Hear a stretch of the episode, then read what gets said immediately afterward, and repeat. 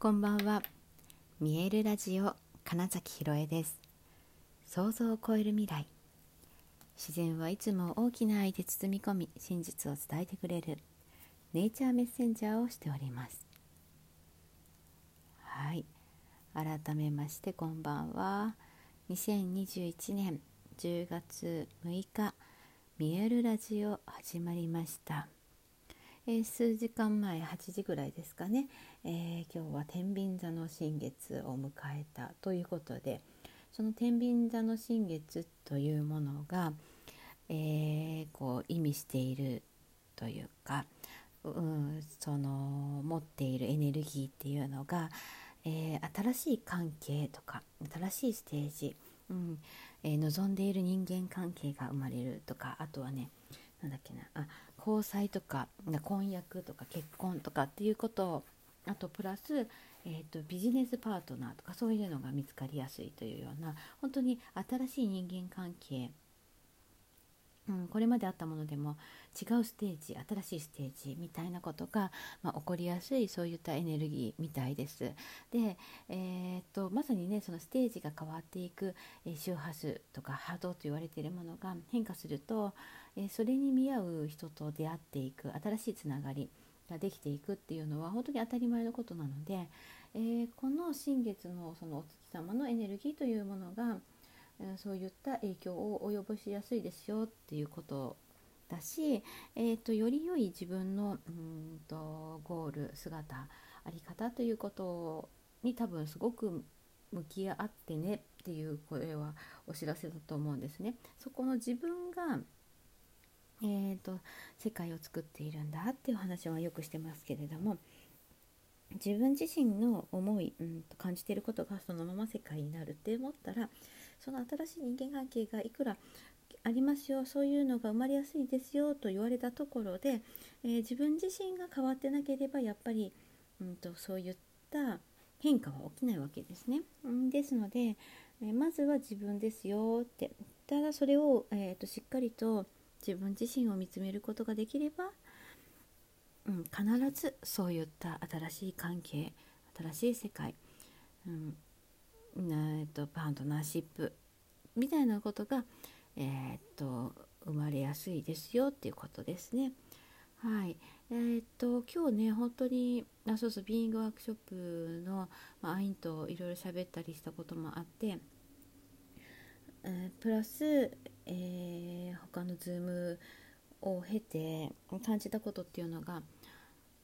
これまでとかうんとその何か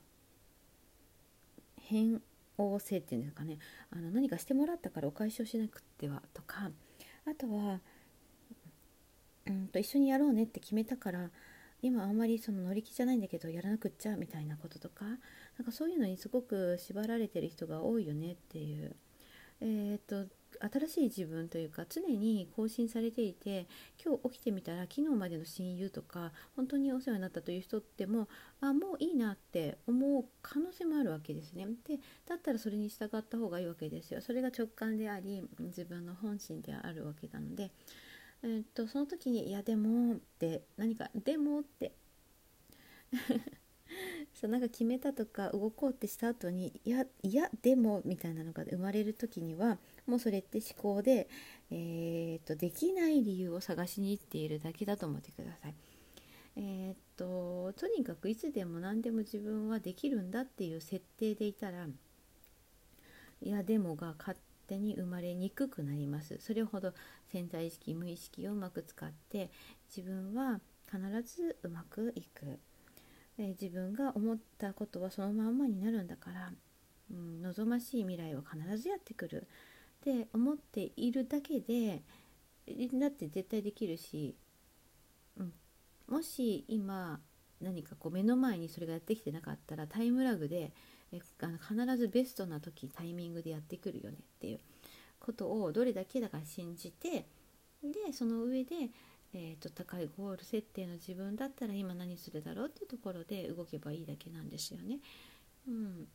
至って単純なんですけれどもその自分の本音というものを、えーとまあ、昨日話しましたけれども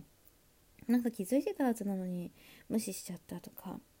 周りに合わせちゃったとか、うん、自分の気持ちは自分にしかわからないのに人にその答えを委ねてみるとかこれでいいんですかねとか例えばね、うん、なんかそれやって例えばですよ。うーんと相手がね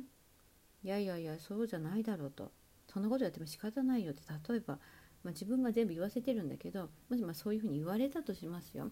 それでもやりたいって思うんだったら多分そんな質問そもそもしてないですよね。これって言ってこれでいいんですかねって聞かないと思うんです。そんなことよりとにかくやればいいから。でえーと、いわゆる失敗はいくらでもしていいし全て経験として新しい発見がある気づきがあるということが、うんと、大事なんですよねあの人生を変えていくには。なんか気づかないと何も変わらないわけです。あれこのノート紙だと思ってたけどもしかしてプラスチックみたいなねなんかそういうようなことでも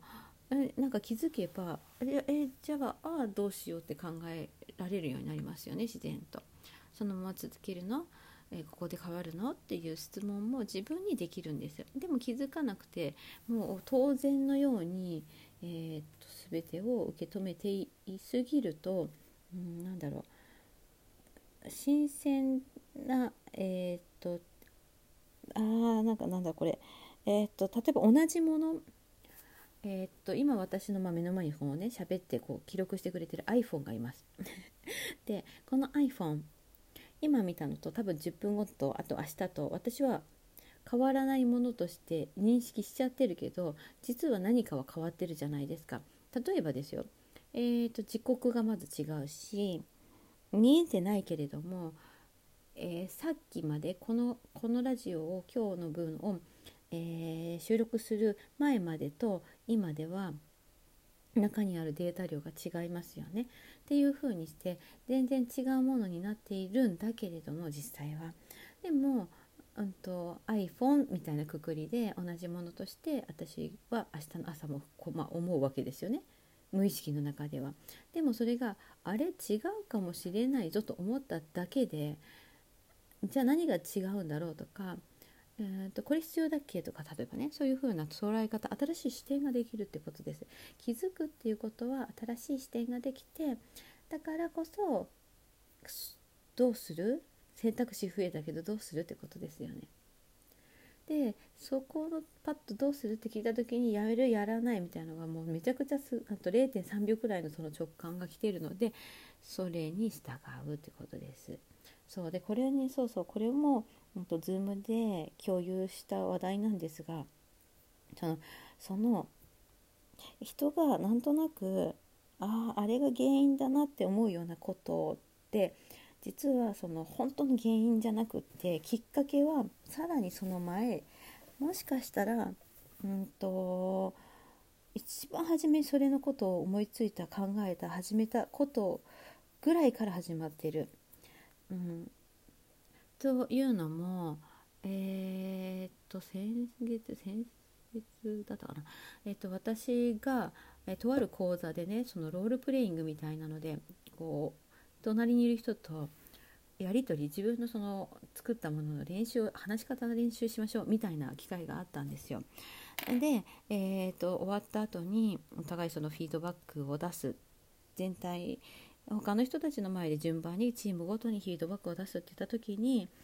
えーと、私のそのデモ私が話したのを聞いた相手の方がね、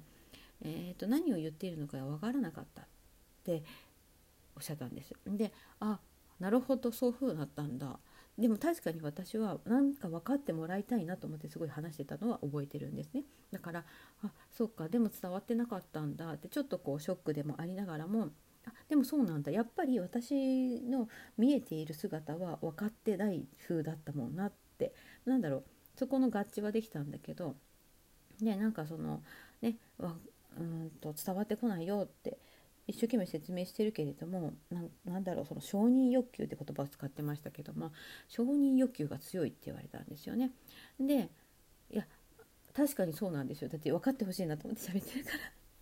だからそこも別に合致はしてるんですけれどもなんとなくその時に私は責められた気がしてもっと気が玉の話しただけだし、えー、確かに説明してたけどじゃあどうすればよかったのみたいになったわけです。でその後なかなかそこから抜け出せなくなっちゃったんですがそもそもその2人で練習してくださいって言われて、まあ、相手が話した聞きました次じゃあ私の番ですってなった時に、えー、その前のやり取りも含めて私この人に別に自分のそのやなんだろう作ったものを話したいって思わないなっていうのが一番初めのその本当に0.23秒で出た自分の感覚直感だったんですよ。え私これ練習だと言ってもこの人にこれ話すのって思ったそこが実はきっかけだからそこであなたには話したくありませんって言わなかったことが、えー、その後のなんか分かってほしいっていうことにつながって、えどんどん自分の軸から離れていっちゃったっていう。で承認欲求でしょ？それって言わせてるぐらいのことが起きてたってことなんですよ。ね、すごく些細すぎて本当に日常だとスルーしちゃうようなことじゃないですか。だってその場は練習の場所なんですよって言ったらねやっぱりそこに人って合わせちゃうんです無意識に。そうこういうお話をしてる私でさえそこにすぐハマるってことですよ。ですからもうとにかく自分の直感というものをすごく大事にどれだけ見ていてたくさんの気づきを得てでいちいちどうしたいんだっけどうしたいんだっけ高いゴールってどうなったっけどんな自分でありたいんだっけってうんやっていくでこの新月をきっかけにより新しいステージに行けるよっていうことがめちゃくちゃ分かった一日だったなと思っています。ということで、えー、本日もご視聴くださりありがとうございました。2021年10月6日見えるラジオ金崎ひろえでした。おやすみなさい。